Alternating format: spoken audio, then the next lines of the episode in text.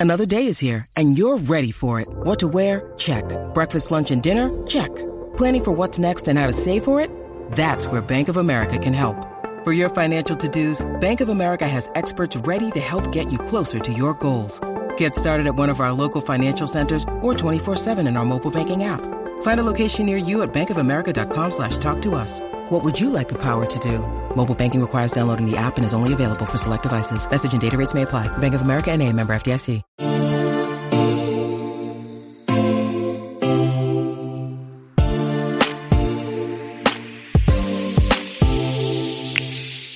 Welcome to Is This Real Life? A Bravo podcast that relates our favorite shows to our own lives and the world around us. I'm your host, Mandy Slutzker. Let's get to it.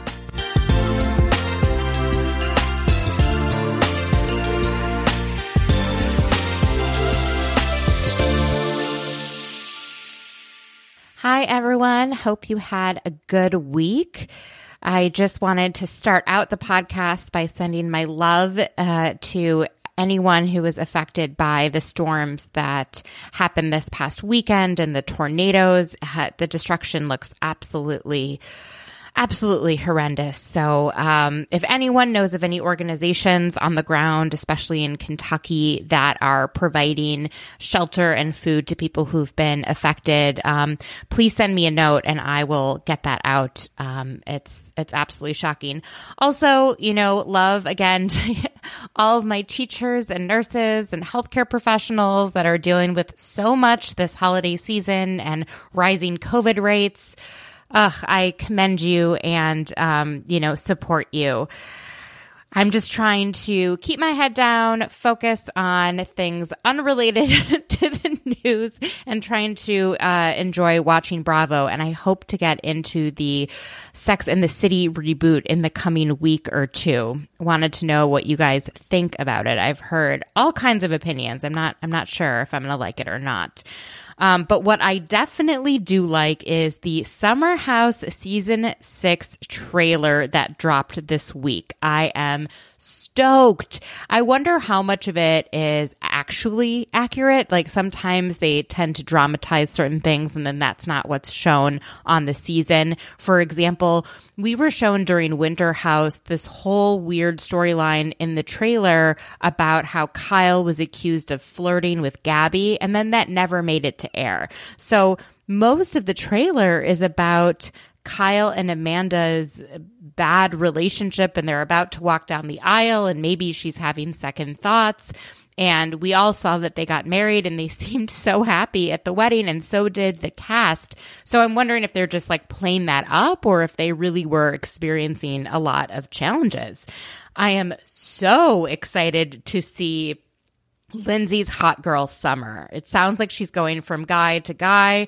Some of the women brought that up to her, and her quote was, I can't help that I have butterflies and rainbows flying out of my vagina. Freaking love Lindsay Hubbard. and it sounds like Paige is being pulled between Andrea and Craig. And so we'll see that she eventually ends up with Craig, but that looks interesting. And of course, we've got Austin Kroll in a web of women fighting over him for God knows what reason. It appears Lindsay hooks up with him, and then he's with Ciara. and Danielle, true voice of reason, is like, why are you guys fighting about this when he's the problem? And we see Ciara throw a drink on Lindsay. Oh my God, I didn't think she had it in her. Oh, I am so excited to see Summer House. I love these people. I feel like I've fallen out of love with Vanderpump Rules, although I will continue watching it until the day that it dies. But Summer House is where it's at, and I am just loving it. I also, you guys know, I love Luke. He represents Minnesota so well. I think he's a nice person. He was with Carl this week in Minneapolis, and uh, I guess Carl was there for some Loverboy stuff. Loverboy is making its way to Minnesota in early 2022, and they went to a Vikings game together because the Vikings were playing the Steelers, which is uh, Carl's favorite team because he's from Pittsburgh. So if anyone ran into them in Minneapolis, uh, send me a message. Let me know what they were like. Moving on to Vanderpump Rules, I was definitely incorrect last week when I said that I didn't believe the rumor that James and Raquel ended their engagement. It sounds like the night before they filmed the reunion, they ended things, they announced it at the reunion, and they caught everyone off guard. It also sounds like Lala had a really tough time at the reunion, and that afterwards, the only person that reached out to her was Raquel which I hope this gives her pause because she was so nasty and so mean to Raquel for so many years. And Raquel has consistently been kind and understanding towards Lala when even her closest friends weren't. So, I don't know. I really hope that Lala takes some time to reflect on on her behavior, especially this season when she's probably just projecting a lot onto Scheana and Brock when really her and Randall have have some underlying issues. All right, guys. Um, this episode is so, so fun. I'm with my very good friend, Taria Faison. We read aloud the text messages that were leaked, uh, supposedly coming from Dr. Jen Armstrong on the OC. I don't know. Do you guys think these are real? I, I thought they were kind of funny. She's like, you know, pissed at her husband for voting for Biden and she's clearly Republican. And as someone who grew up in a house where both my parents, you know, voted differently, I, I just, I had a chuckle with that. It really seems like some of these texts could be edited and I don't know.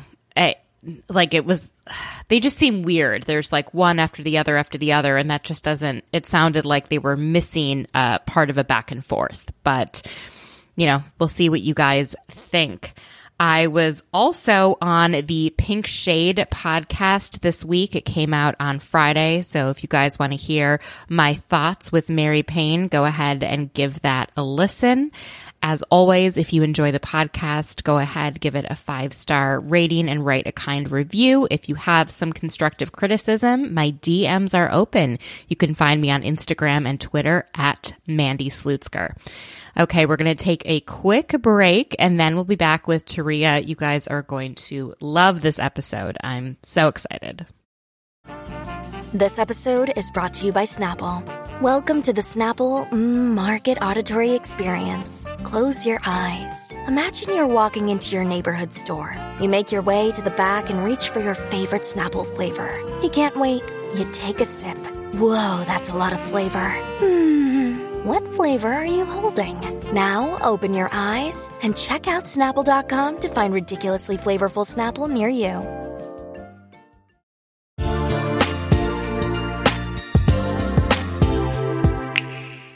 Hi, everyone. I am here with one of my favorite people, the host of What Else Is Going On, Taria S. Faison, who is a podcast friend, a real life friend, a great human being. How are you doing today?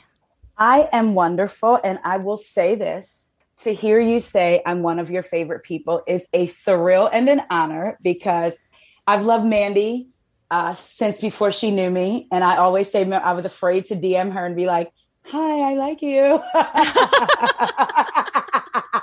I remember when you DM'd me for the first yeah. time because I I'm really not great with Instagram and I didn't know like where DMs went if it was someone that like you didn't follow. And mm-hmm. so I had these like requests and I'm glad that I saw it when it was there, you know, and Me I responded. I was like, "Oh, hi." I listened, I found your podcast. I loved your laugh. And I love smart people. And Mandy probably gets sick of me saying this. And I feel like you can be smart. You can be good at math, science. You can be street smart. You can be, but I am a, I love people who read and just know things and you just know things. And we have some of the most honest, I think, deep yeah. discussions via te- like text or on the phone. And I think I have learned so much being in, in this community from you and from our other mutual friends on how to be at peace with not always agreeing, not like over a stupid housewife show, but over things that are serious to us. Yeah. You know? And I've learned so much from you. And I think anyone who listens to your podcast can get a sense of the kind of person you are just because when you interview people, you're so inquisitive. You have incredible questions. I mean, let's start off with over the last few months, you have blown up with the amount of interviews you've done of housewives. Who have you interviewed that was, I think, maybe the most exciting to you, or the or the person who you chatted with who changed your mind about who they were? Like you saw them on the show, and then when you interviewed them, you're like, oh, I feel like I understand them better now. I think I will say Eboni, as far as I understand her better, not Eboni from Housewives of New York, only because we had we know that she worked at Fox News and you hear different things and being a black woman, seeing another black woman give being given opportunities, right? You're excited. Just like I'm sure when you see Jewish women give or women in general, because we're women, right? So yeah. we're women supporting women. But there were choices of hers that I didn't necessarily agree with, but understood, or I agreed with, but had friends that didn't and didn't understand. So I wanted to get inside her mind. Tell me why, just lay it out for me. And she did.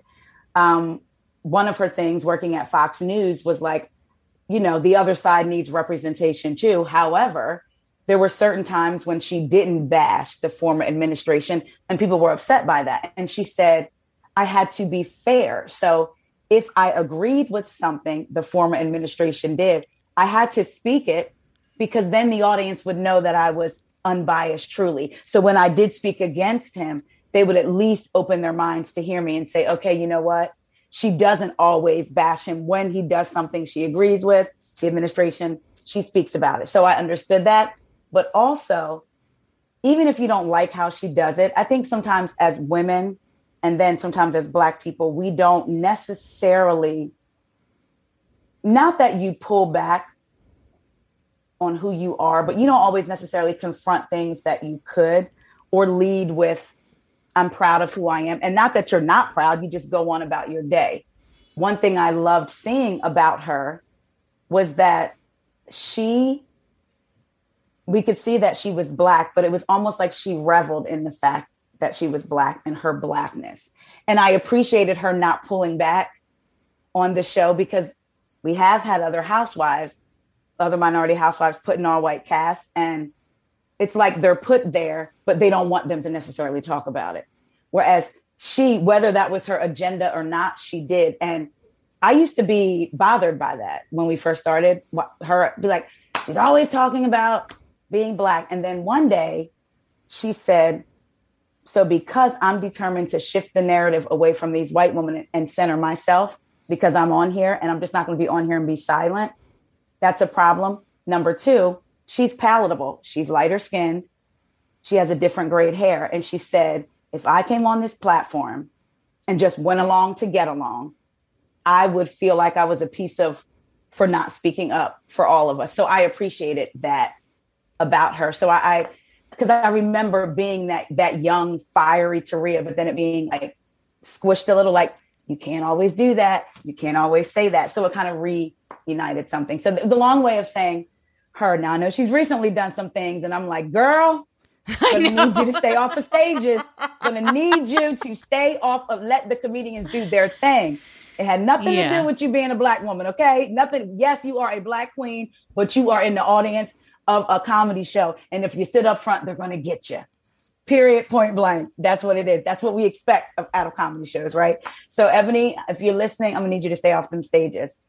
Um, Crystal was very warm, and it's not that I didn't think she was, but the um, like her excitement of being on a podcast of I'm not E News, I wasn't OK Magazine, and she was excited to be there and I could feel it and see it.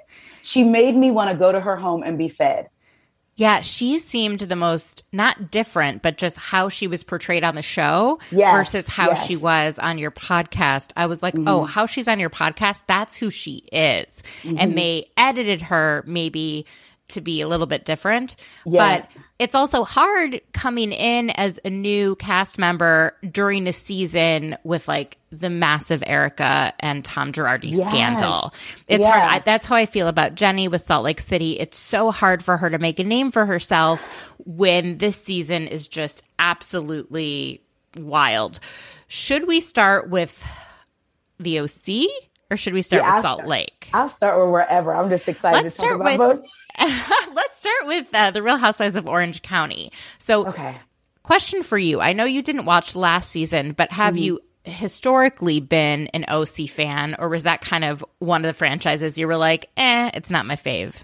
I watched it. I, so Atlanta was the first one that I ever watched, and then I went back and watched the OC, and I watched it, and it didn't bother me because I had already learned how to watch TV. Meaning, I always go back to historically we know TV is not normally created for Black people, right? But we know how to enjoy it. So Yeah. some of the ladies on the OC, I watched it like how I worked with some ladies that were like them in real life. So I was able to enjoy their antics because I expected nothing from them. I that was when I did just purely watch for entertainment, still dissecting like, well, wait, you lied about that. That's not a fact. This, this, this. But I was able to enjoy them because the rest of the world necessarily wasn't like, all of a sudden we care about who you vote for. We knew like this is not why are we shocked? You know what Yeah, I mean? and- so like why are we shocked who they voted for, how they think? I don't, yeah, I don't know. The OC is the one franchise that I feel like I relate to the least. Like it's just something about them Yeah. and their like the culture of Newport Beach and Orange County that seems so foreign to me, which you you know it's it's so close to LA, but yet when you watch Real Housewives of Beverly Hills, I was like that culture I've never experienced, but I can understand it. The OC culture, I don't quite get. Like, there's something that's still a mystery to me about it. It's just, and I love this season because they're bringing in some people who I think are just like so classic OC. And it's like watching.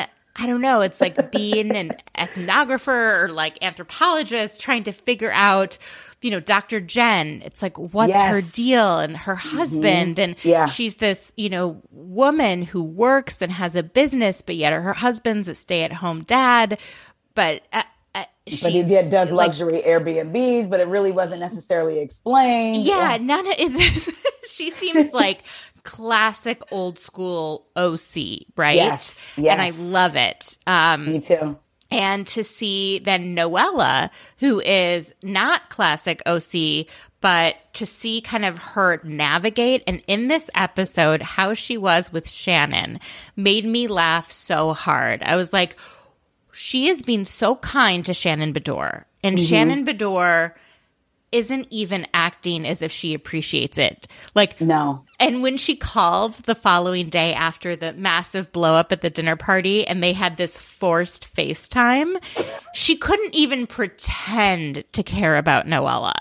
Like, which is classic Shannon. So this is funny. I have to indict myself and say that I didn't get to finish, but I was so I was trying to like catch clips because Mandy Mandy knows her friend and she knows I get scattered. Yeah, yeah, yeah. I'm working on it. So I didn't get to see all of it, but I will say watching Shannon is a rem- it's almost like you can't if not careful, I could get that self-absorbed and it's like no, this person's really like checking on you. But Shannon just could not get out of her own way or out of her own victim mode to be like, thank you so much. It was just like, yeah, like almost like I have no one and I'm stuck with Noella. It's like, Yeah. can you look at it differently? Like, at least, oh even Oh though my you're her elder. It's so the You look- elder comment. I'm laughing so hard with what Noella said. Okay, so the big thing that happened was obviously Shannon Yes. last episode told Gina and Emily, "Hey, this Nicole woman used to be Mm-hmm. Nicole Weiss, and 16 years ago sued Terry Dubrow for a botched boob job, Mm-hmm. and." over the next 12 hours, Gina was like, I feel like I need to tell Heather this. We're all going to her home together. And she proceeds to tell Heather in the middle of the party, it did not go well. If you were in that situation and you were Gina, and you were a housewife, right? Trying to make a good television show. You had to throw that in. I okay. did. How would you handle getting that piece of information and how and would you tell Heather? And if so, how would you tell Heather? So you just threw in a caveat because I was going to say if in real life and I don't know this person, I would probably not say anything, but be looking at Shannon like, this is your friend and you're not saying anything. So, like, why are you telling me? Um, as a housewife, it's funny. I had this discussion with Quinn and Donnie yesterday. If me and you were on a show, if, if we, if me and you were a part of the OC, and let's say this happened with you, I would have had a conversation. I'll be honest, a conversation with you off camera that said, "Look, I'm yeah. gonna have to bring this up. So, what point do you not want me to press, but I have to bring it up?" If I didn't know you and I have to make good television, I could see myself trying to pull Heather aside at the end of the party after we've had a couple of drinks, after she may be a bit more mellow, and say, by the way, you know, I've been sitting with this this is what I've heard. I don't know what you want to do with this information. But what's interesting is to hear Shannon say to Emily and Gina, let's make a pact. I trust you. I'm going to tell you. But didn't she tell Heather not to trust them? Right. I mean, according to Heather, right? We don't yeah. have camera footage. We don't have this. the camera footage of it. But so that was very interesting to me. So I felt for Gina because it's like if you if you put in they are on a show, she has a job to do. Totally. And she and Shannon knows that Gina has. Shannon did her job. She said it on camera. So so now it's like here is what I think potentially happened is that okay. Gina and Emily were talking off camera and like, what are we going to do? What are we going to yeah. do? I think they thought that Shannon was lying and that she was trying to create drama to to make okay. Heather look bad. And I okay. don't think they thought that Nicole was, that it actually happened. So when they told Heather, and then Heather's like, goes to Terry, and it's, yeah. and then they eventually go to Nicole, and it's all confirmed. I think they were more shocked that it was true. Okay. Than anything else. Oh, okay. That, okay. I could see that. Because I watched it twice and that was my read the second time when And they've accused Shannon of lying before. Yes, I think they wanted I think they thought it would all blow up on Shannon, but it did not. But it didn't. I'm going to shoot the effing messenger. and Heather, I loved it because it's so not the reaction that most housewives would have, where she was like, I don't need to know everything. You don't yes. need to tell me this. I would be fine being completely ignorant. you know, so I was listening to her podcast because I used to be a faithful listener like years ago. And I, I will say, I've always liked Heather.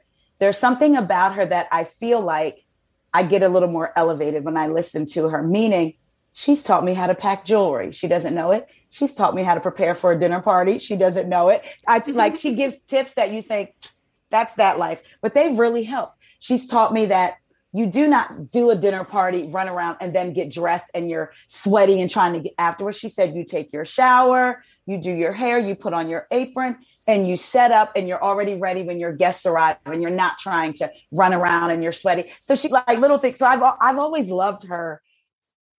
I, I say pretentiousness, but if you've ever listened to the podcast with her mother on, that's where she's really vulnerable and you see where it comes from you see you, i've learned a lot like oh so but so she was talking about this episode and she was saying how she was so blindsided but her belief is this she used this example what's the point of telling if it can't be fixed she said so if i'm with a friend and we're on our way to a premiere and we're in the limo already and she says how do i look the answer is fantastic if we're home and she has 20 minutes before we have to get in that limo. And she says, and the answer is the question is, how do I look? It's you might want to change X, Y, and Z. What's the point of revealing if you can't fix it? Then she said, however, I know this is a show.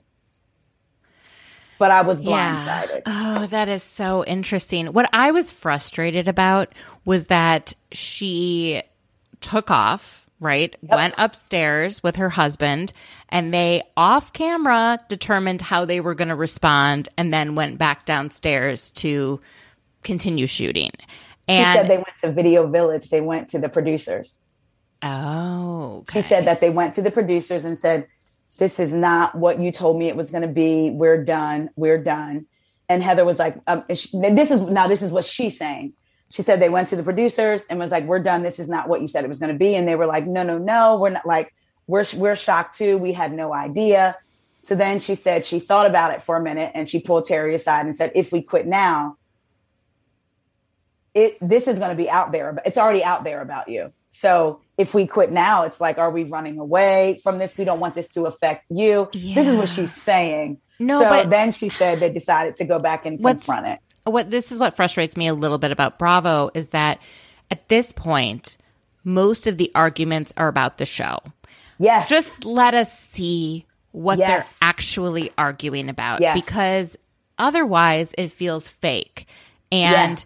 What I loved about Salt Lake City this season is when they got all the news about Jen Shah's arrest, they Yeah. were in this van sequestered with very little incoming information and you saw their real raw emotions and their true natural reactions and that Yeah, has yep. become very hard to find on housewives Yeah. lately so what i did appreciate was seeing heather being like we're done and having her hand in front of the camera the- you know like this is it stop filming it's over like that's her real reaction, Reaction. but i would have loved the cameras being upstairs her talking to Yes. producers and her and terry deciding how to move forward because Yeah. we didn't get to see any of that and instead No. we see them come down and confront nicole who is probably I said this before on one of Sonja Morgan's water pills. I mean, she looked like she was flying high,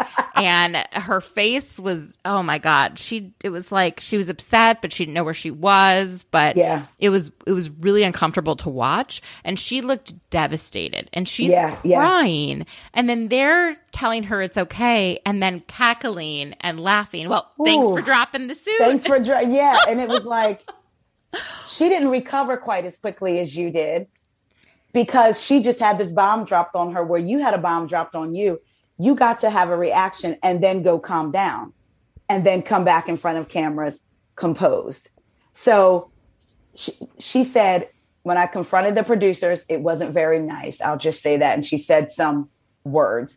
I would have liked to see that but i was listening to noor and artie from the reality is i was screaming because picture heather in your mind i think heather's absolutely gorgeous they said though when heather gets upset you could see her managing her composure. She turns into a supervillain. So her chin gets sharper, her eyes get darker, and you can see all of that happening. And she like whips her dress and she's like, We're done. I was like, You can tell when she gets upset, but she tries to manage it and she will explode in front of producers. But why not show that on because camera. she wants to show a specific side of herself and a Yeah. persona that she's created for the show, which is partially accurate and partially Yes. made up.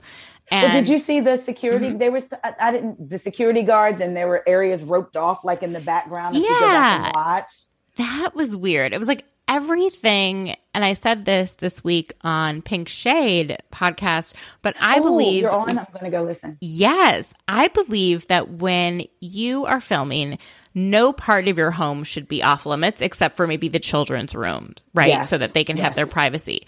Nene Leakes's closet is not off limits. Right. And the upstairs area where Terry and Heather were railing against production, that shouldn't be off limits. off limits. Yep, it, it should be. I, I, I could at- at that point. It's like okay, we're at a theater or a mausoleum.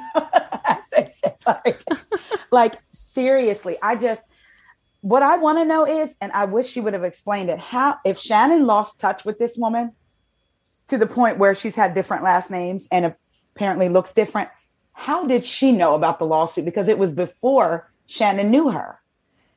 I I got the impression that they were friends when their daughters were in preschool together. Okay. And that she was talking about how this oh. plastic Oh. surgeon botched her boob job and she was suing Okay. them. Right? Okay, so and then, then- and and Terry Dubrow was probably known as a plastic surgeon in the OC, right? Okay. Like, you know, how I mean, I know that there's a lot, but right. of plastic surgeons. And so then I think I don't know. I don't know how it all came together. That, I think that makes I think that is that that makes sense to me because I'm like, did she research?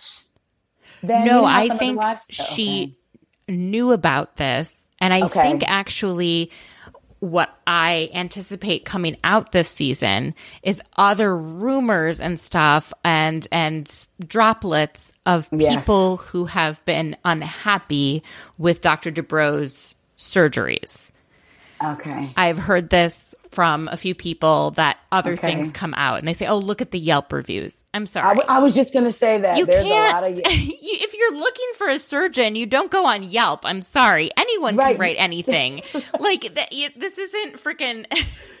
right, right. you know, a right. restaurant. My God, and Uh, yeah. So I don't think that's the the way that you. Uh, I wouldn't take Yelp reviews, but if there are Yeah. individuals that have Yes. had surgeries done by him who are unhappy with how things went, you know. Yeah, that yeah.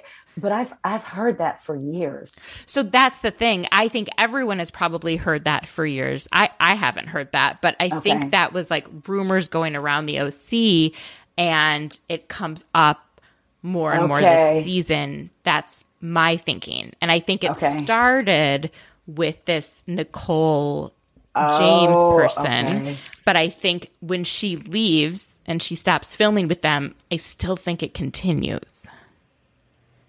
Okay, and then we wonder if it was if it's at the hand of Shannon or I don't know who keeps bringing it up. You know, it's like who's bringing up these rumors about Mary, right? None of them actually go to her church. Right, But right. other people are telling them and Okay. they're like, "Okay, then we should talk about this." And I wonder what Dr. Jen knows because Dr. Jen, while she doesn't do surgery, is in the same sort of aesthetic Yep. I was thinking that. So has she heard anything? I'm sure she's heard That's all I'm- kinds of things, right? Well, it, it's very interesting because I feel like Heather is is trying very hard off camera on her podcast because I've listened to it for the last two weeks, um, and she's had a part one and a part two last Thursday and Friday, this Thursday and Friday, and she's pushing very hard that Nicole is an amazing woman. She's never ever heard Nicole speak a bad word about anyone.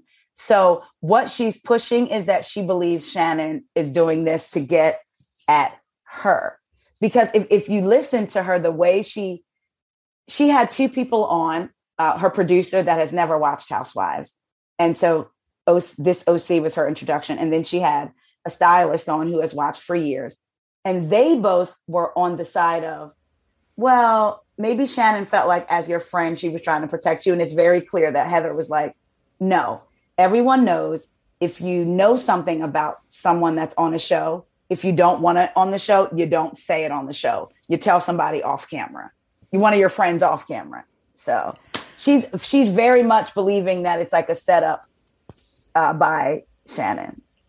Oh my goodness. Well, speaking of, I don't even know if this is setups or what the deal is, but would love to go over some of these text messages that were just leaked by ah, Dr. of okay. Dr. Jen's text messages. So let me find them really quick because I didn't see them until we're recording today. And I told you just before we got online Yes. that I saw that some people were posting that Dr. Jen had these leaked text messages. Mm-hmm. So let me find them real quick. They're kind of funny. I, should, I shouldn't. okay. So apparently, Dr. Jen is, and I don't know who she's messaging with, says, I don't think I can treat Bronwyn because she's so democratic and shuns everyone who does not agree. I was up till 2 a.m. with rage. And it's free for marketing, but she unfollowed me basically because I posted with patients that are Republicans. I can't. The person's like, Oh my God, do you think that's why? She said that's why. This is the second time it's happened. Maybe I'm too emotional, but I have a very low tolerance for people using me. And then this other person says she seems hypersensitive, meaning Bronwyn seems hypersensitive. And Dr. Jen says because she just got sober, that's what happens. I'm not trying to be mean. And then separately, if you want to follow the most annoying person in the world, follow Noella, my housewife's competition. She's pro. I can't let me. She's pro Biden, and I want to rip her eyes out. Like, have you ever had a job? I'm going to compose myself when I see Bronwyn tomorrow. They are BFF. BFF equals Noella using her to get on Housewives and you to have a Botox hookup. And then she goes, Right. Why the fuck is Ryan, her husband, voting for Biden? He better look really good with no shirt on Bravo. well, I will say, it just, I meant to, to uh, tell you bef- uh, when we were talking about the text before, but a source tells me that I think the other person may be someone that worked in her office. Oh, I think oh. I will double check and get, but I'm pretty sure it was. Oh, that's nasty. If like one of your employees leaks text messages about you because they're upset with her, yeah. Ooh, yeah.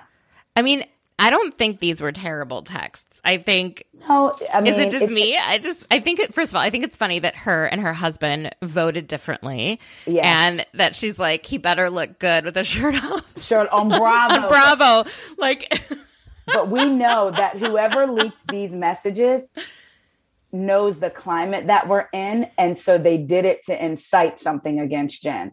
Because had this been pre 2016 that wouldn't have even been a discussion, Republican, Democrat. You know what I mean? Yeah. So they did it to incite hate against her. Well, and also knowing the climate with the Real Housewives the OC last season and how so many people Yes. boycotted it for things that Kelly Dodd was saying.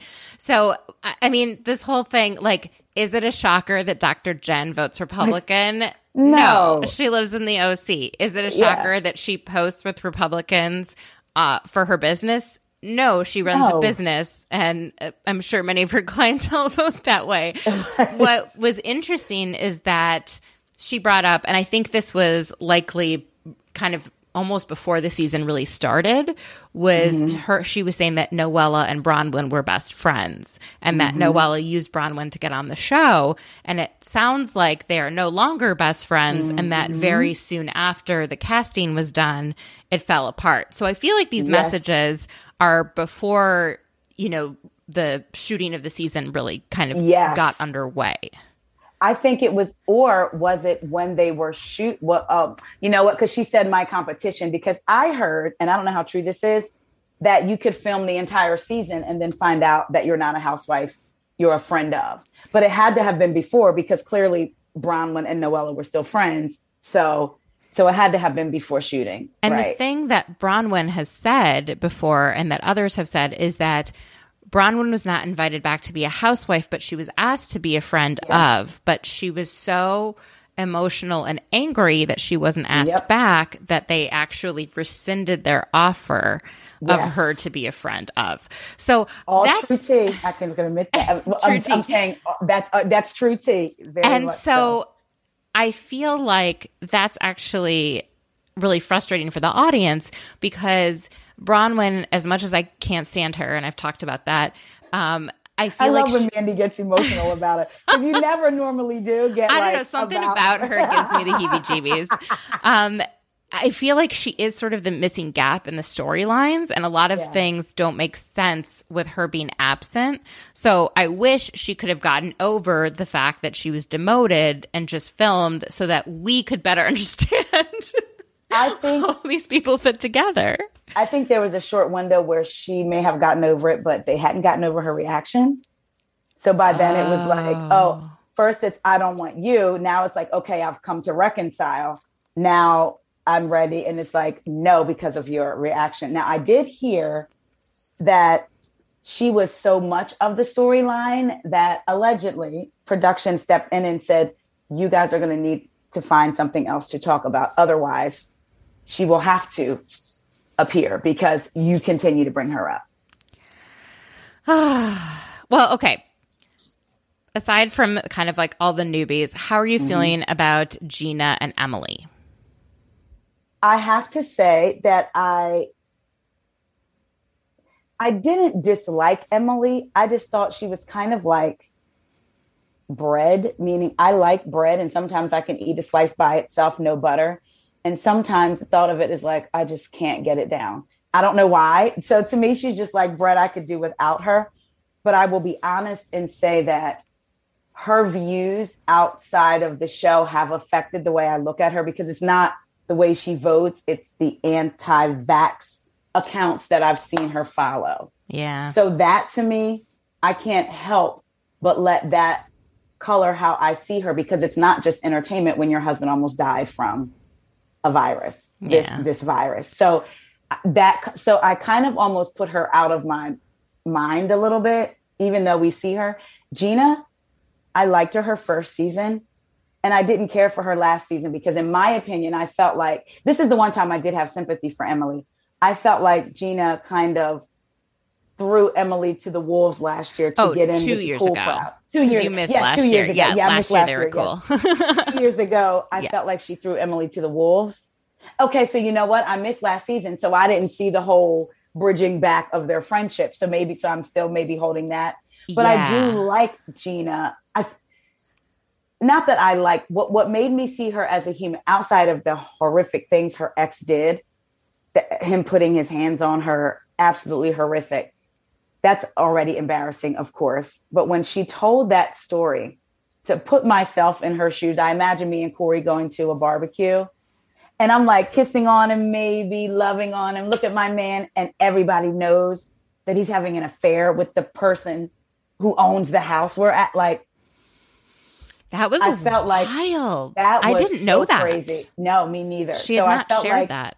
yeah, I saw her a little more differently um, than I had seen her because again, I missed last year. So my my frame of reference for her is two years ago and how I felt like she was trying to get in with She her. has changed a lot. And last Okay. season, I really enjoyed her. Um, She was the only person I enjoyed last season on the Okay. entire show. And I felt like she, the two years ago, was really going through a lot. And, okay, yeah.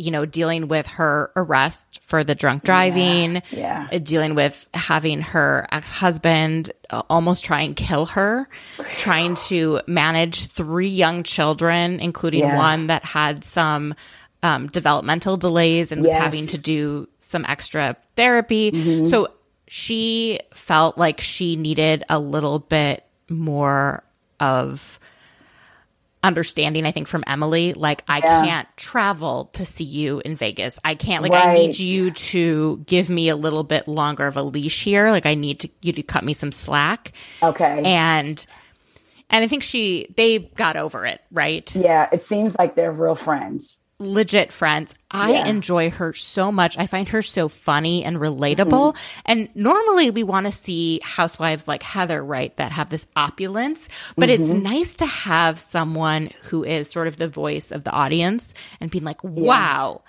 This house is legit. These towel warmers, like this Yes. is fucking insane. That is Yeah. fun to watch. And I love her outfits. And I was saying this again on Pink Shade, but something I've noticed about her that seems different from the other women is that from the day that she started on the OC until now, she has not drastically altered her appearance. She's No. looked better, right? She Yes. has her haircut, her fashions are good, but she hasn't tried to change her body drastically. No, right? she hasn't. And that tells me that she has a good, strong sense of self and confidence that I don't know that I would have if I was watching Right. myself on TV. You see all these women start on Housewives and then do all kinds of crazy stuff to their bodies. You know, Yeah. you can say that they're empowered to do it, whatever, but they go through a They lot. And Yeah. she's like, no, this is who I am. This is how much money I have. This Yeah. is what my house looks like. And I'm not ashamed of it. I'm proud of who I am. And, Yes. You know, and then for how she navigated the domestic violence situation. That to me was I've never heard anyone speak about it that way. I want my kids to see their mom was strong and their dad took accountability. Yes. That, That- and the fact that Matt it speaks to maybe his growth. Again, I'm not okay. And clearly what he did was absolutely horrific, but it speaks to maybe someone trying to change that that didn't fracture their relationship that they were building that he was like basically yes I, I understand you have to make this statement. You know what i mean? Like because that could have other men would have been like oh no we were trying to build like trying to pressure her into not giving her statement you know? Yeah. so maybe that speaks to someone who hopefully is in counseling and on a path to getting better so he doesn't hurt someone else. Yeah i don't know. I mean the goal right i wonder is, if we'll see him we saw him. Um, I think it was last two seasons season. ago. Two oh, last ago. season he was on the.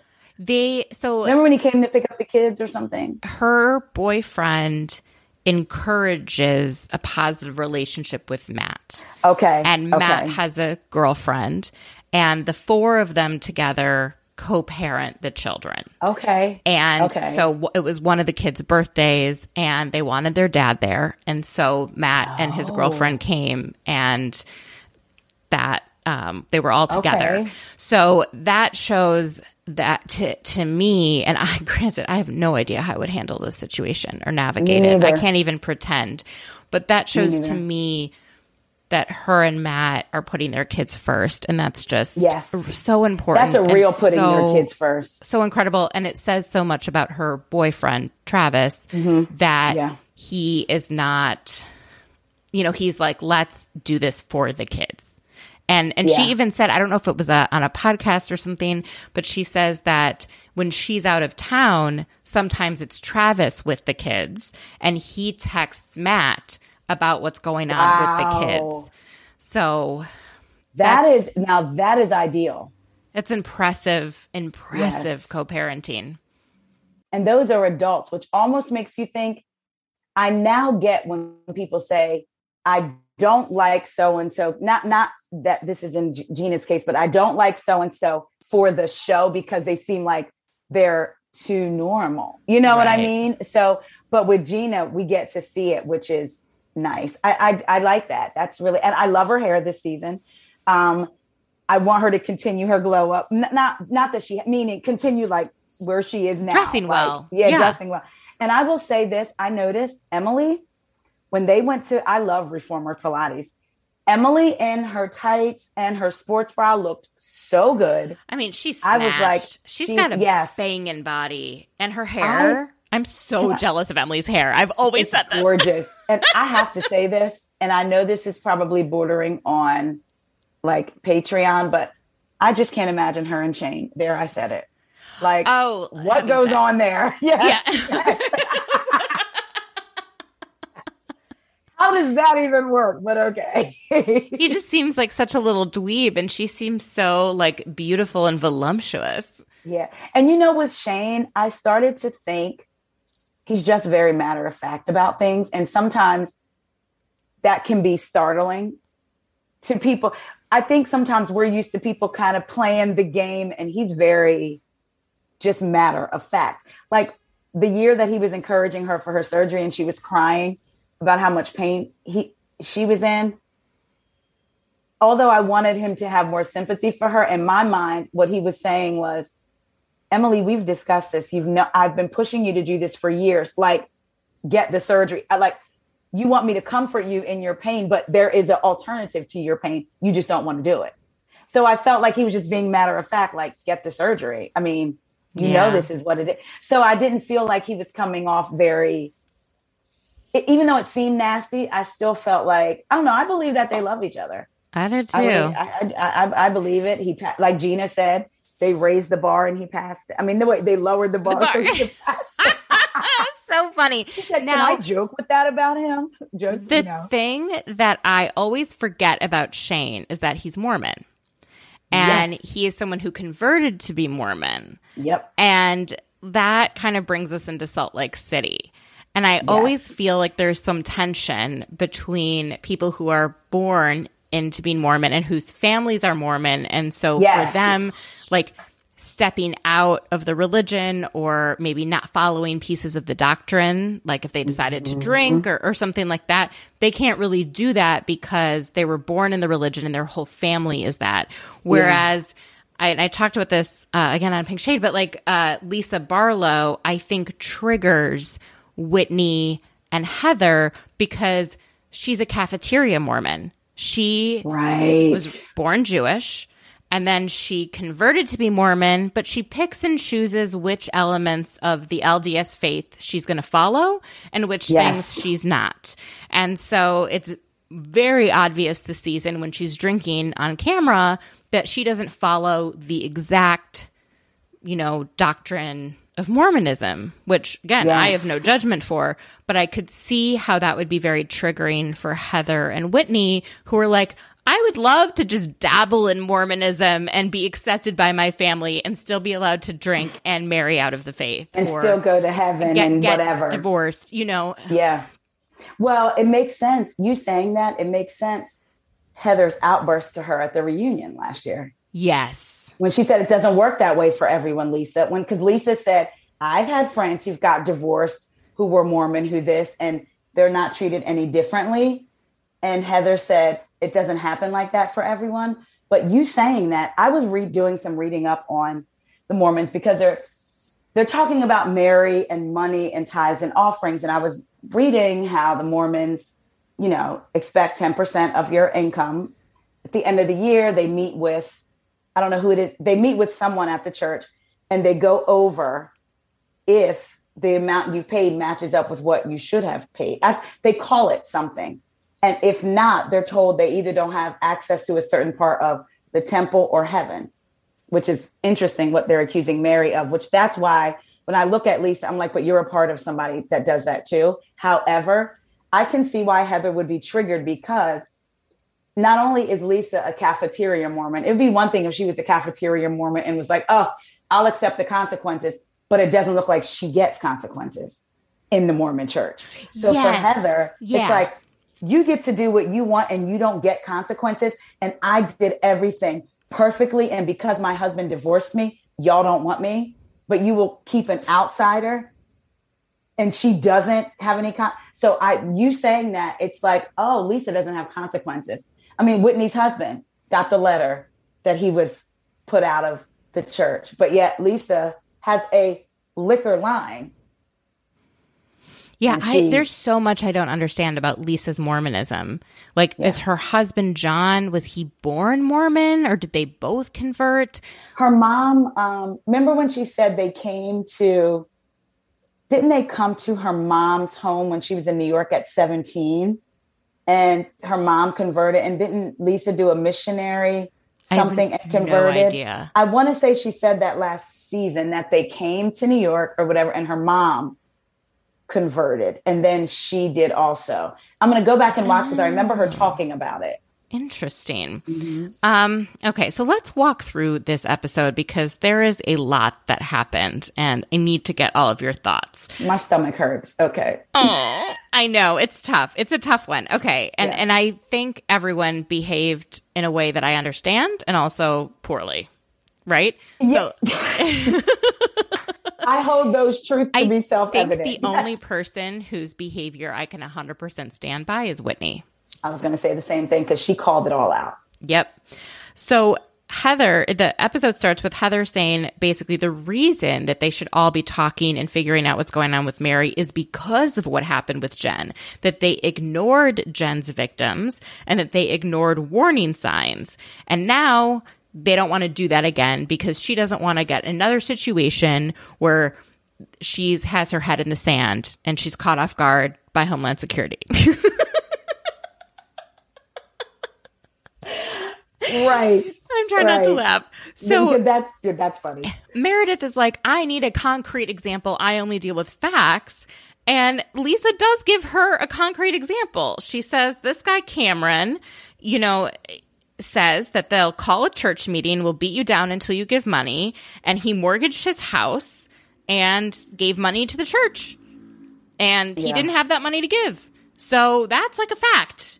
So I'm confused why Meredith is like, these are rumors. These are, I mean, does she need to see his like m- mortgage, his bank Well, that's what I think. So we know Meredith was is a trained lawyer, Yeah. so she hasn't practiced. So I am.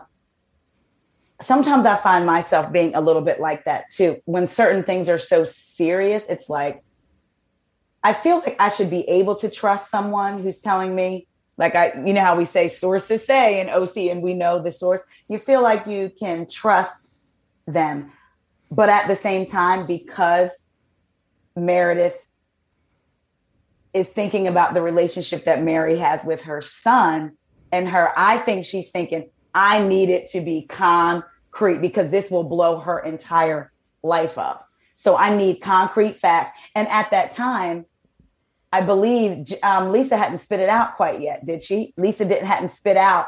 He mortgaged his house and gave her. She just kept like beating around the bush. So I will say I can see how Meredith was kind of like, I'm going to need some fact, but I think I don't know. I feel like Meredith is looking at Lisa kind of differently. Yes. Like I feel like she's like, this isn't how like the way Lisa is maneuvering and maneuvering, maneuvering and talking about things. I think Meredith's kind of like, this isn't the Lisa that I know.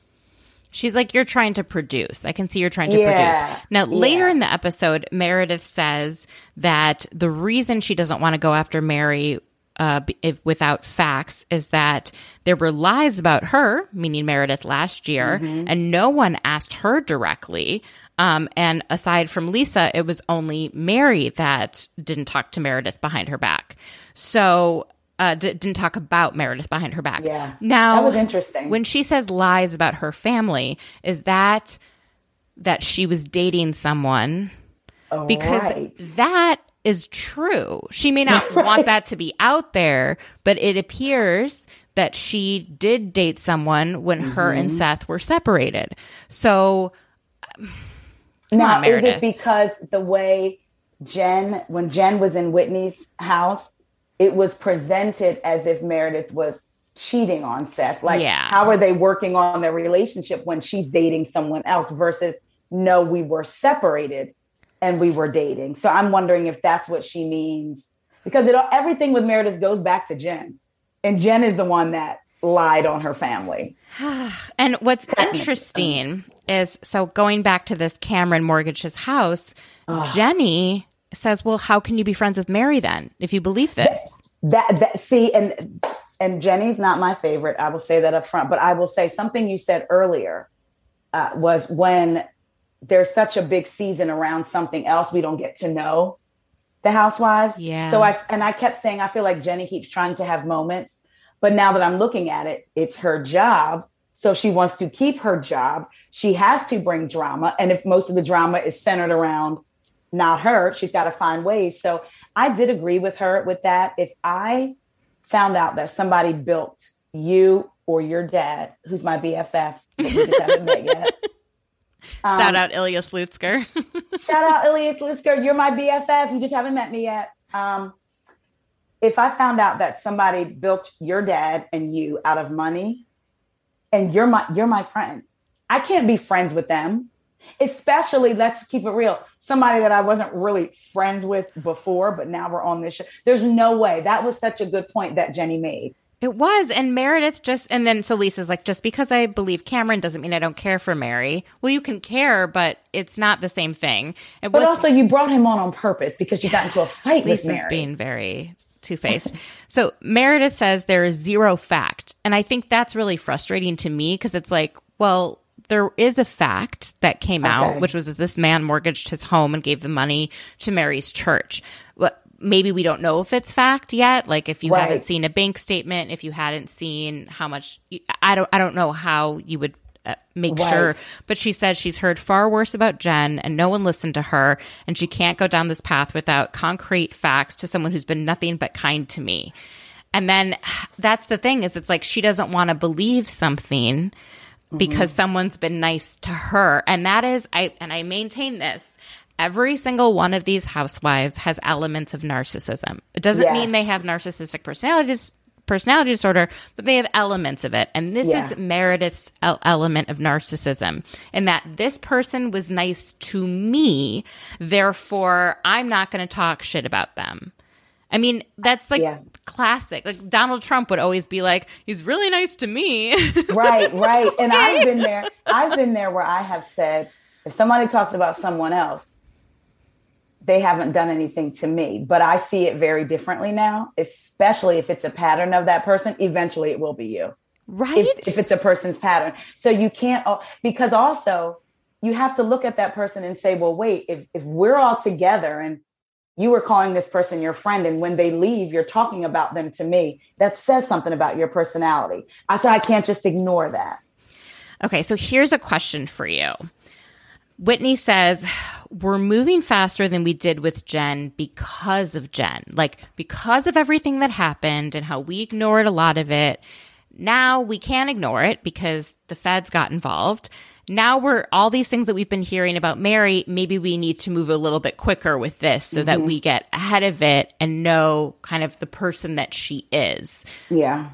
Do you believe that's true? Do you believe that is what Whitney and Heather really believe? I believe maybe Whitney believes that there's something about Heather. And I've said it since season one, but I've tried to like, everybody says, oh, she's the more relatable one. There's something about Heather that I just, that doesn't strike me as authentic. And I don't know why.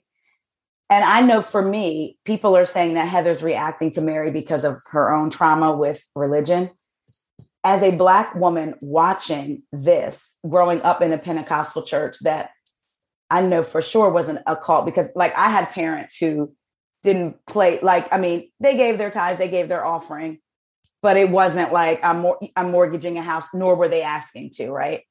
So it's almost i heard joe gunn say this on uh, kendrick's podcast that it's borderline almost offensive to me that the first thing they talk about is it's a cult and giving money when all of these people were a part of the Mormon church. Some of them still are, and Heather still would be had they not put her out.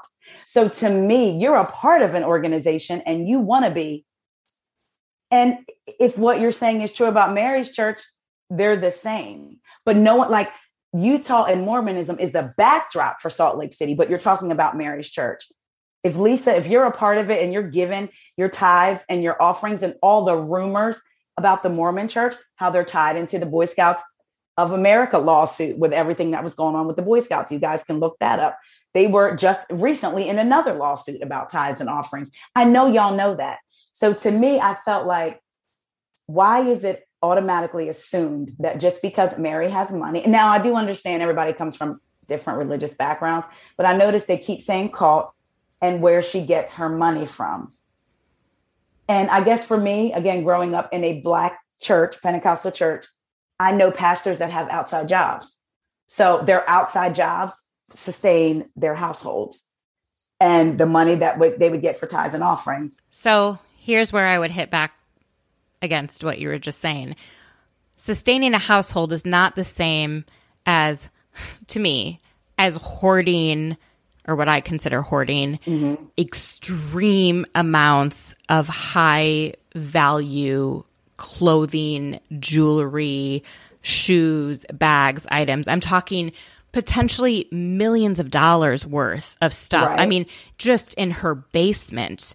And that to me is very different in terms of how much money you have. It's not like she just has a nice car and a nice home and some nice clothes. Now that's true. It's she has so much of it that she just gives it away to people.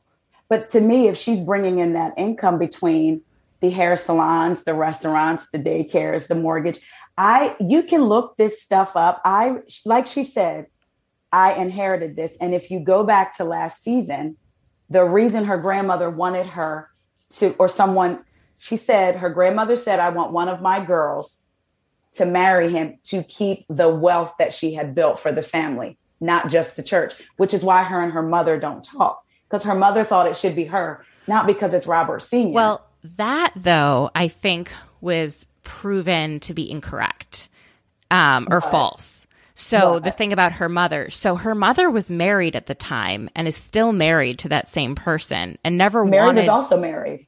Right. But Mary and her husband got divorced so she could be with okay. Robert Sr. She she says that's not why, but I think that's okay. why. Oh yeah, that's why. Her mom, I don't think ever wanted to divorce the husband to be with Robert Sr. What happened was I guess the mother and Mary's uncle didn't get their due inheritance. mm-hmm. and it went to the Utah Supreme Court.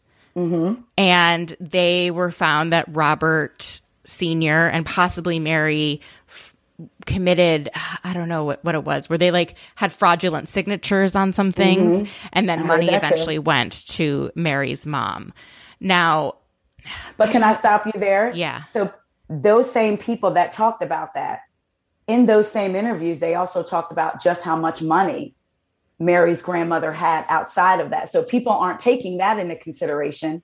So yeah. it's like if we're going to believe that and about, you know, they defrauded them with money, they also talk about all the businesses and because I've listened to different interviews that Mary's grandmother had and that Mary has a lot of money because of it, but no one's bringing that part of the conversation in. So it looks yeah. like she's getting the church's money. The businesses, though, that people who've done deep dives on these don't look other than the mortgage company, which no longer is under the name of her and, and Robert senior mm-hmm. d- don't seem like they generate a ton of income. Like the daycares, I don't think generate that. Restaurants have done extremely poorly in the last few years. And okay, in general, awesome. restaurants don't generate a ton of money. Very few people make a lot of money as being restaurant tours. Like they mm-hmm. operate in very, very small margins. So I would think it would have to be a much more lucrative, like the way Mary behaves on the show, you would think mm-hmm. she was married to Jeff Bezos. Like yeah. I cannot get it through my head how someone can just like give these Christian Louboutin shoes to someone because they did her makeup. Like she is so out there with the amount of wealth that mm-hmm. she operates within that just to me feels a little something well, feels fishy. I guess that's why if you look at her lifestyle and you've seen her church, I don't think there's any way that that church could sustain her lifestyle. It it, it has to be more. It has to be more. It, yeah. Yeah. And so that's why, like when the articles I read about her business last year, uh, the Southern Plantation, it was still open during COVID. And it was reported that it was doing well. Now I don't know what it's doing now. But so, because I've done some looking around too, because yeah, I just hate that people automatically put religion in they're stealing money, they're stealing money, and that's not always the case. Even though it's a lower scale, like I said, I have friends who have beautiful homes, beautiful cars, beautiful, and I've heard people say preachers are supposed to take a vow of poverty. That's not true.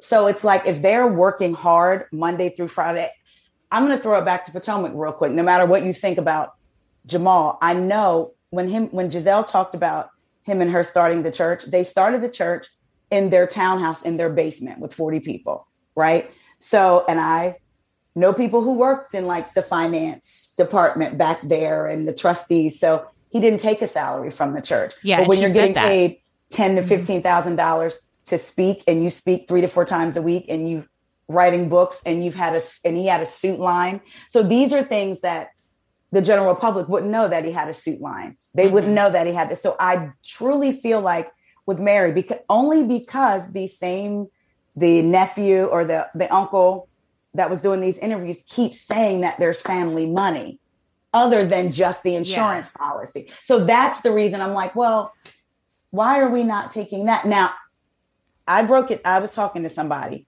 in a black church. This is how it goes. You give your tithes and your offering.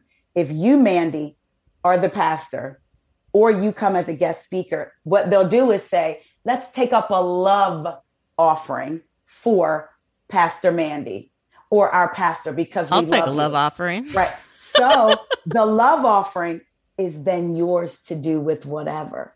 So that has nothing to do with the church because it's being made. I mean, it does, but it's not a tithes and offering. So what I think Mary may be doing is beating them down. Don't you love your pastor? Don't you love your pastor? So, yes, we're going to give Pastor Mary a love offering, and it's hers to do with what she wants. That to me is immoral and shouldn't be going on, but it's not illegal because uh, it's a ah. love offering.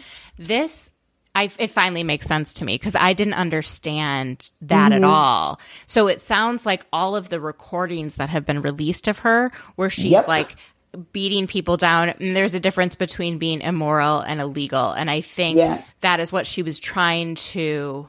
Well, I don't think she views herself as immoral. right? Exactly. But she definitely doesn't want to be um, tied to, to Jen. Illegal a criminal activity. So uh, I think that is the issue. And you can't, you know, him mortgaging his house. Unfortunately, if he did it as a love offering, but it's interesting, it was for her surgery. She wasn't in Utah for a couple of years. She For was in New York. years. Yeah. So I'm like, well, who was was Robert Senior running? Not The there's church? so much that There's a is- lot with Mary. There's a lot, and you know what? I find it interesting to watch, and I don't know if that makes me a bad person, but she is. I do too. I find her fascinating. Now, this is a, another question for you as someone who has grown up in black churches and been part of a number of black churches. Mm-hmm. Normally, the pastors don't say that they're God, right? No. Like, that's a very odd No, thing.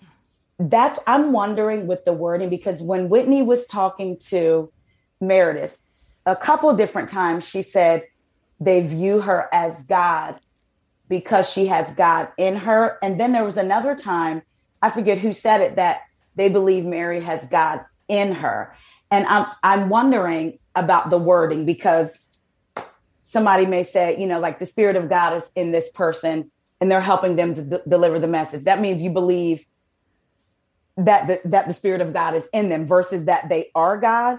Because if you believe in God, I know I think I don't think a person is God, but they may have a spirit of I'm trying to think of how to explain it so it doesn't sound like crazy. But basically, Mary's basically saying she's God's vessel and she's delivering the word to Yeah. the people. But I and think- that's the spirit of God. which is very different from people Yes. worshiping her. And so there seems to be some sort of disconnect between like how she's describing it and how some how they see her. for- and she's yes. not sending them straight. Remember Right. last season when she came to church and she said, Give me some love. And they were all clapping. And Mm-hmm. I- when she told the drummer that he needed to lose weight, when they had that choir rehearsal, remember that? yeah. See how they reacted to her.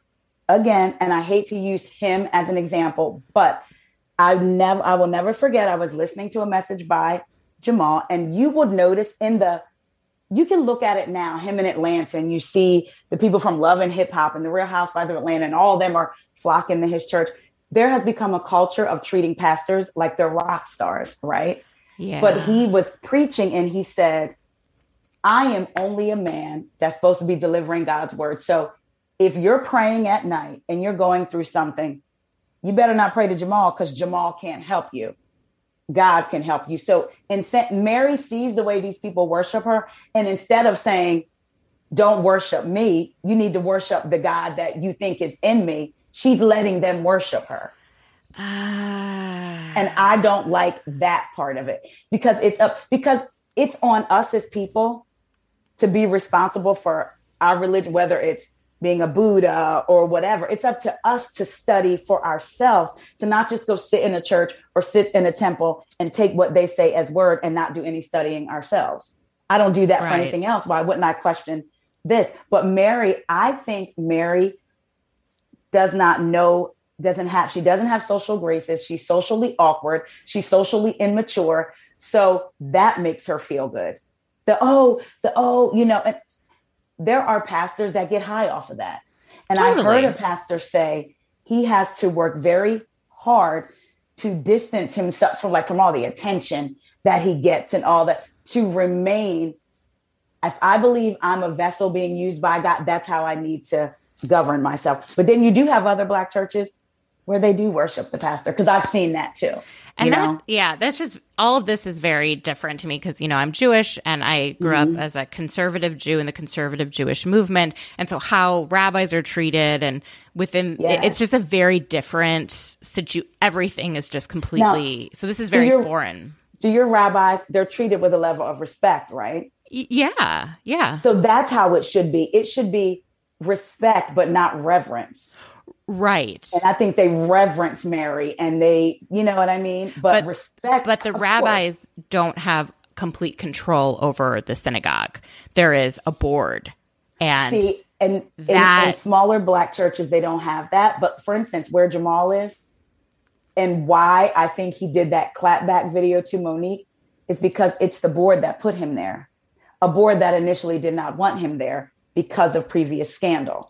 Right. But they decided. So he doesn't. Now, big mega churches are almost like the White House. The pastor is the president, and their board is the cabinet. what is it married to? Yeah, Yeah. what is it? What is it married to? Congress, the executive, the le- so. But in Mary's church, I don't think that she has that. No, there's I- no check on her power, no- and yeah. That's why I think people, you know, have been saying it's a cult because there is when there is no check on Yeah. power, it, it can feel that way, and when people feel like they can't leave. And I was Mm-hmm. telling you earlier a story about my my childhood friend. Um, she has a friend who escaped Mary's church.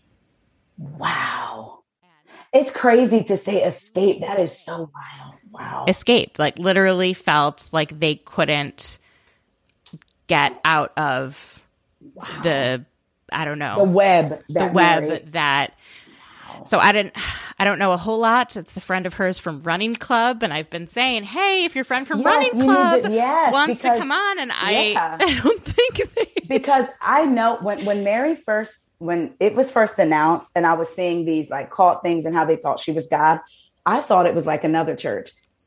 I'll tell you what the name of the church is offline. But I had they said we were cousins, but I don't know. Black people black people claim everybody is cousins. If you know them from the time just like mormons like how everyone is whitney's Yes, cousin That's my it's my cousin. How dare you? Now all of a sudden she's your cousin. But um, Meanwhile, so- Jewish people are actually all cousins because there's so few of us. We're literally genetically all related. that is good. I told you you made me an honorary Jew. you totally are. So there's a church, and my grandmother's. So I knew about it growing up, and then my grandmother um, had friends who went to visit, and before the pastor would come out, they would say, "We would like to thank God for everything He's done, but most of all, we'd like to thank." And then there is a certain name that they called, but most of all, we'd like to thank, and it was the pastor. The pastor and out not God.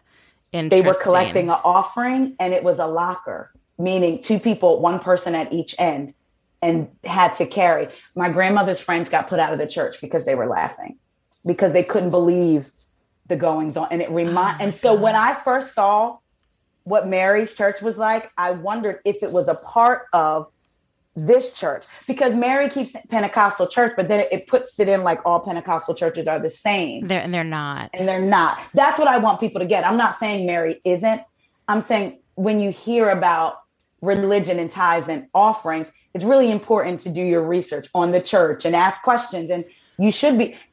Someone said Mary's not the type of leader where you could go to her and say, It says this in the Bible. I don't believe that, or why can you explain? Which is what you're supposed to be able to do. Mary seems like what I say is law because God is telling me to say it and you can't question. Well, and Mary seems like someone who has both been abused, um, at least verbally, right? If not in other ways. And she then also has become an abuser where she abuses yeah. other people verbally. And we saw that when they all sat down and no one was allowed to ask her questions. And she was going after Whitney and Heather Mm-hmm. stuck up for Whitney and she just went after Heather for Yes, how she much did. she drinks. And then when Heather wasn't around, she called her chubby. Mm-hmm. And she just goes for what will hurt the most. Yes. And good on Heather for being like, I am not going to take this verbal abuse. I'm going to mm-hmm. remove myself from the situation. And you are all messed up because you're Lisa, you were talking shit about Mary. Then you had a slumber party and we all got gifts. And then Yep. now you're acting like it's also where were the cameras during this? Who didn't That's turn on their iPhone camera? I would we, want we heard to see. Lisa, right? We heard the conversation. We heard some Who of the did- who did conversation, but what we didn't hear was them knocking on Heather's door, jumping on her Right. bed, and giving her a Louis Vuitton bag. Now, can we go back to last episode where Yeah. Mary was like, I don't want you ending up in my bed. in my bed, and then she ends she up, goes in Heather's bed. and I believe she was jumping on it because we saw her jump on her own bed. yes. Remember? Which, yes, She's Yes. such a bizarre lady. I I feel like Mary is. I look at Mary and people like her. are very skittish and it's almost like they're like always on edge and I like cuz she her movements and her uh, everything is very like like she's never comfortable except for when they showed her at church. It's the only time she looks comfortable and in control, right? At ease, yeah. At ease. That's the only time. She likes to have the power dynamic be where she holds the power. And when she doesn't, yeah. Like in an ensemble cast of housewives where people mm-hmm. do question each other, she freaks out and just yells, That's not anyone's business. business. Right? And like I will she- say, I felt her on a level of y'all didn't question Jen like this. So you're not going to sit around and question me. I I felt her reaction too. though was a bit over the top and I was irritated now that whole the chubby comment was completely like Mary like what are you doing? Like why would you call you're calling Heather chubby if she would have turned around and insulted your skin color or something then it would have been an issue, right? So how can you then go after call her that? I will say I do have you noticed the difference online between Mary calling Heather chubby and Nicole telling Emily to go on a diet. Wait, I totally missed the diet comment. Yeah, I think she said um, go on a diet. Wait, but she said go on a diet or go eat. So, it, whatever she said, you could tell it was about her weight. Oh, I totally missed that. I thought the whole issue was that you're not you're like stupid or you're not you're smart. Stupid, you're something. not smart. And then she made a comment like, "Go eat a."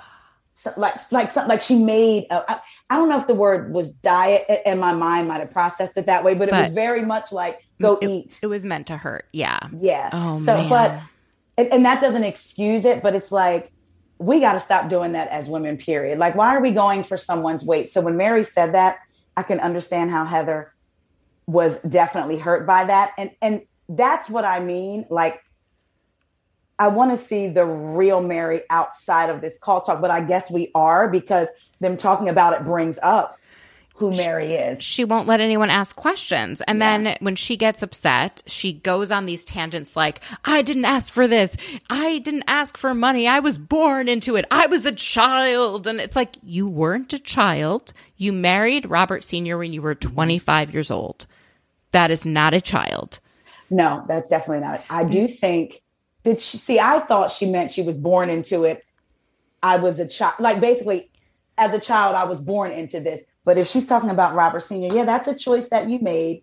And mm-hmm. let's be very clear, even if you feel like your grandmother was guilting you into it, I don't mean to be callous, but she's not here. So if you had said no, well, I think it wasn't her grandmother. No. I think it was him. I think he manipulated her to marry him. Really? Yes. From all so the things I've read. He's lying about when she said, I want one of my girls to marry. It's Robert not written anywhere. And mm. no one else has validated that statement. Certainly mm. not Mary's mother and not Mary's uncle, not the uh, executor of the estate. I feel okay. like he is a shady, shady man. I mean, look at he was found guilty by the Supreme Court of Utah yes. for, you know, messing up the inheritance that yeah. was supposed to go to to the to, the yeah. children of and Mary's they even grandmother. Had her body exhumed. Yeah, and they found there was a high levels of Valium yes. in her system. Now let's say this. I'm gonna say that sometimes Mary seems like she doesn't eat much, but something is going on there. Hmm. And I wonder, last season it was a lot of trays and like powders and things it looked like. Not it wasn't a lot of food. If you go back and watch when she would be in her closet or when she'd had it wasn't like food. Yeah, her uh, I feel like designer clothing is what feeds her, I feel like. Yes. And what makes her energy levels at because she's never even.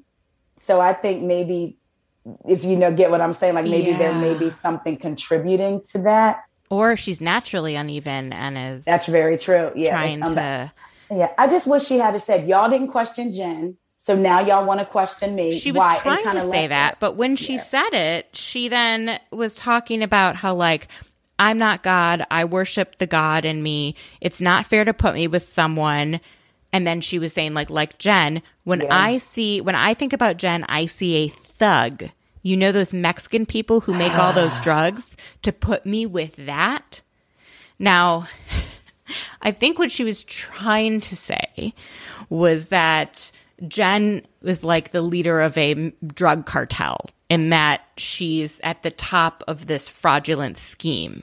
But to have Mexican and tied to drugs, Drugs. and to use the word thug, which has a yeah. lot of connotations. And she should know that being a black woman, even though I believe there's a bit of self hate with Mary, which is why she's now a different color and her nose is slimmer because gland removed. what um, odor remove what gland what is this thing She had all got her removed? odor glands removed. Yes, odor re- odor removal surgery. I mean, gland removal surgery doesn't make you like that because the person we know in common, Jasmine, her mom had it, and she's still the same color.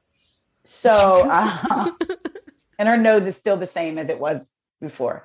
So I think there's self hate with Mary, and it just came off so like to me. My thinking was, why would you say something like that when that's how you talked about how you've been treated in Utah? So why would you then say such a prejudiced statement? But just like how people who've been abused can go on to be abusers, I think people who've been victims of racism can then go on to um, push hate and xenophobia on others as well. That's very true.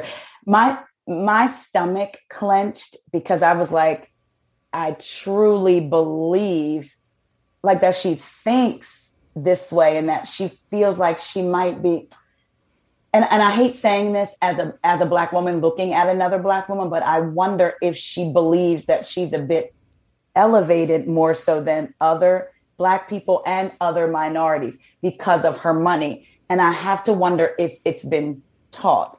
Now we know that it all falls, it all comes down to white supremacy making you feel a certain way, but then you then turn and become your oppressor. And that is very dangerous. Because when I- just, I wanted to shake her. And I also wonder, I started thinking about the reunion and you know, they're going to address that. And then what, like, mm-hmm. what's going to become of that? I'm I don't know. It was so disappointing and It, it, and as and see, this is what I want to talk about. Can we talk about why Mary shouldn't be a leader because of this? Yes. what we actually see. and and This the verbal abuse. If Yes. someone who yells at their parishioners should not be the head of a faith organization. It doesn't matter money anything like that. If she's yelling at them and and making them feel bad about themselves, Yeah. that's yes, and that's th- there's a lot of Chelsea's reasons why she probably shouldn't be the head Shouldn't be a leader. Chelsea made it. She said Mary is, and a, she said while we can speculate about the cult, she's very much. Which your friend used the word escape. So it's like, okay, like I said, I, it very well could be that she is a cult leader, but what we have concrete evidence of, she shouldn't be a leader because she's abusive. Like period. Uh, So Chelsea said, while we don't have evidence yet, concrete evidence of a cult, what we have evidence of is that she's an abusive leader. And that is, I mean, it is abuse. The way she talks to the only person that she doesn't seem to talk nasty to is Robert Sr. Seems like she reverts back to a child when she's around him. Mm-hmm. And You know, Meredith, she hasn't. And, and Meredith, And which Meredith. is very interesting. And I wonder, did you notice how, just going back a couple episodes when they were at that um, dinner and Whitney was crying? Now, I was on Mary's side in the beginning when Jen, her and Jen were actually having a conversation. And Jen was saying, because that could have been a real moment when Jen was saying to Mar- uh, Mary, Jennie is coming and I have your back.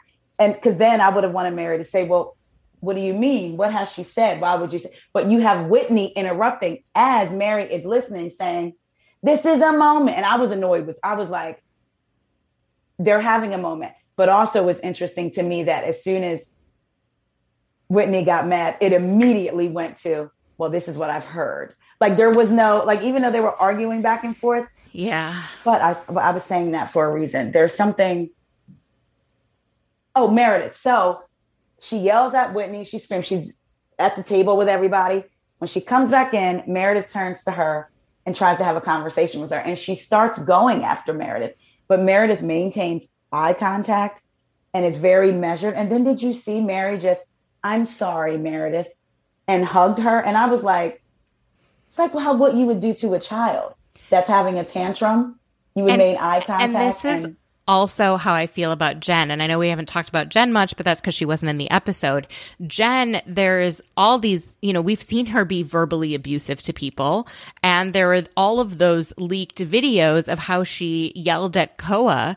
And that is extreme, extreme verbal abuse, what she did. And she also abused him as a worker, as a as an employee.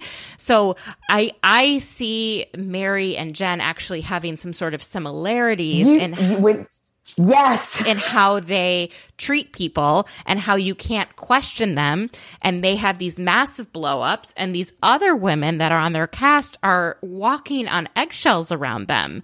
And so I think that they were always planning to confront Mary this season because Lisa is such a master producer. And I think she was like, this is what we're going to do this season, right?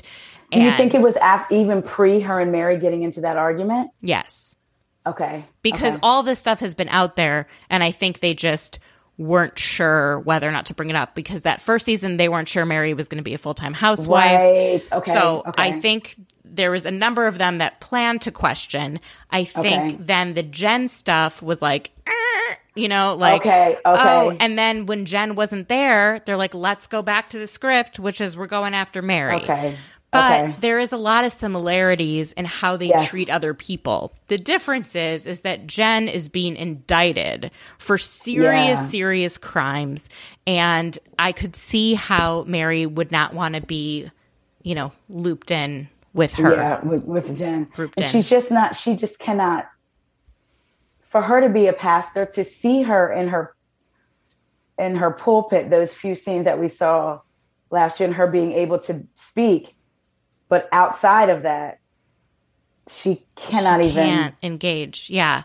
She, so she's very stunted in her like Yeah. development it feels like. Like she can own I don't know. I'm I'm And I think there's a difference too when you're a leader, whether it's of a church, of a temple, of a school, of a country, there is a standard that you should have to uphold and maintain in a certain maturity. And like people have to, there's a certain, there's a reason you have to be a certain age to run for president. And there's a reason, you know what I mean? Like there's certain Yeah. ages for certain things. And I feel like she was given that so young. Like, I really, I really would be interested in the dynamic, what, what her grandmother was like. Oh my God. There's so much there. I feel like they could do a massive like docu series on that family and I would eat up every single episode. I mean, I am just fascinated by Miriam Cosby. I'm fascinated by this Real Housewives of Salt Lake City. There are so many layers. It Yeah. is so good. As we kind of start to wrap up, what are mm-hmm. your predictions for the rest of the season? honestly, Mandy, I don't, I don't know. I will say, you know, being honest, it does make me uncomfortable, the church talk, but I have to remember everybody has different experiences. So the way what the church that I grew up in is not the church that another person grew up in, and they could have religious trauma. I do have my own issues within the church, but I've learned that to me, religion is different than relationship. So whatever you believe in. So if you believe in a place that goes to a temple, you don't necessarily look at the temple as what you worship, but it's your relationship. So for the rest of the season, I'm nervous that it's going to continue. Well, I was nervous that the conversation is going to continue to be on Mary, but then I realized that has nothing to do with my, you know, it, it, it was almost a trigger for me talking about all of this stuff because it kind of puts like a stain on all of it. But my prediction is I don't know if they're really going to talk about it anymore because Mary might go. You know what, Mandy? I don't know. That, that wasn't even prediction. That was just my And own issues that I'm what I love. through. Walk, you know. I really love when we don't know what's coming. I, you I know, don't know. And I, can't appreciate predict. that because I think there's so many leaks on things like with Beverly Hills and what we're Yeah. going to see on other stuff. And I just, I like to be surprised. Yeah, I do. I but and also it also again, people say you watch. You know, I'm sure you get it too. People may think, you know, you watch these dumb reality shows, but sometimes there, there clearly there's real life consequences, and it's almost like you start to take it not personally, but again, I found myself defending church, like saying, hey, we don't say all white people are this way. We, we don't all say all men are abusers. We don't all say women are. Th- so, like, can we not lump all churches in? Let's understand. And, and black churches, to be specific. Black, yes. Yeah. It was because it was very much like, again, I'm watching a show, not question Mormonism, but they're questioning black churches overall because of this particular. I actually think leader. they're questioning Mormonism a lot. It's really? just, yeah, I feel like okay. not necessarily the church, like the LDS church, but the mm-hmm. belief system. When you see okay. Heather break down, like these are the layers yes. of heaven, and you know, you've got someone who's like a murderer, like Charles Manson would be above right. me in okay. heaven or whatever. Because, like, I think she's starting to crack. I, I think they question a lot. Okay. As as an outsider who's like not as familiar okay. with either black churches or Mormonism, sure. I feel like as a whole, the a, Real Housewives of Salt Lake City is very tough on Mormon religion. I feel like as much as I enjoy Salt Lake, there is a layer of underbelly darkness to it. And I can't figure out why. There's something almost cryptic about it. Not mysterious, but actually underbelly dark. I mean, and we didn't get way? we didn't get into it, but just seeing Heather meet her sister and how like the family ostracized and excommunicated this sister and yeah. how you know she was part of that and yeah. this poor woman has ms and has been estranged from her family you know I, that and was it took for the father dying yes for them to be like, oh, we don't have to keep up this facade anymore. anymore. Also, Heather being divorced and finally, you know, sort Listen, of let me ask you church. this. I want I get the sense that Heather is longing, and maybe it was for community, because I do know some people go to church for community, right? So, but it seems like there's still a, a part of her still longs for that, and I wonder if she hadn't got divorced, would she still? Oh, she would it? be like, in I that church, hands down. Okay, I think her, she got her, out a lot out of it. I think she okay. didn't believe certain elements, like okay. in the no drinking and, you know, you're not supposed to be, you know, gay, all the LGBTQ okay. stuff. But I'm sure there are really, really positive elements of the church yeah. and the community that you get and the support that you get and the kindness and understanding. Yeah. And, and that's why so many people are part of it because they right. get all the positive things and, yeah. and not the negative and yeah. and I yeah, it's it's complicated. I guess that's true in any when you think about it, any you know Judaism, Christianity, oh, Mormonism. Yeah. There's positives in all of it. You could go negatives. after elements of Judaism for sure. I mean, yeah. Uh, historically, in my family, especially if you go back a few generations, if you married someone who wasn't Jewish, you were that, estranged yeah. from the entire family. Right. And yeah, it's really it's but tough. then there's positive elements too. Extremely positive. Yeah. yeah. So and it's, it's I yeah. I think I felt the same way. I'm not Orthodox, but watching my unorthodox life and how they tried to portray yes. it's like not all Orthodox Jews are the same and not all elements of Orthodox Judaism are the same and focusing on these these sort of negative things and maybe what I view as outliers sometimes. Like, yes, you know, I don't know. And again, I'm not part of it, but I felt a little bit defensive of how it was all these outsiders are watching how Orthodox Jews are behaving and creating these judgments based on one person's experience. I don't know. It it, it was a little weird for me. No, what, Anyways, what you just what you just said yeah. actually just summed up how I was feeling. Mandy's probably looking at me crazy, guys, because I'm my I forgot to plug my computer up, so I'm trying to crawl to an outlet, but I got to one, so that's why I'm moving around, Mandy. But yeah, what you just said about my unorthodox, how you felt, that's what made, that's what it was I'm like, feeling. I get to criticize Jews. Yes. I don't want yes. you guys criticizing. Yes. oh, like when I used to call PK Ashanda. I feel bad. I used to say that. Ashanda in in in Yiddish, it means like like someone sort of who brings shame uh, to our people. Oh, yes, it's like the, one of the worst things you could say to someone um, who's Jewish. And yeah, I, I feel bad I said that about PK, but um, But thank you, thank you, Mandy. Guys, Mandy just summed up how I feel about Salt Lake City. So we're not saying, I'm not saying that there's no part of whatever could be true, but it's almost like we can talk about it, but you're not allowed if you don't know what goes on. Totally. Well, Taria, thank you so much for being on. I love chatting with you as a friend, as a fellow podcaster, as a Bravo fan. Tell everyone where they can find you, where they can listen to your podcast, social media, all that jazz. Well, thank you for having me, Mandy, and sitting in my closet with me. I appreciate that. Um, Instagram at WeGo Podcast, W E I G O Podcast, Twitter, T S F A I S O N.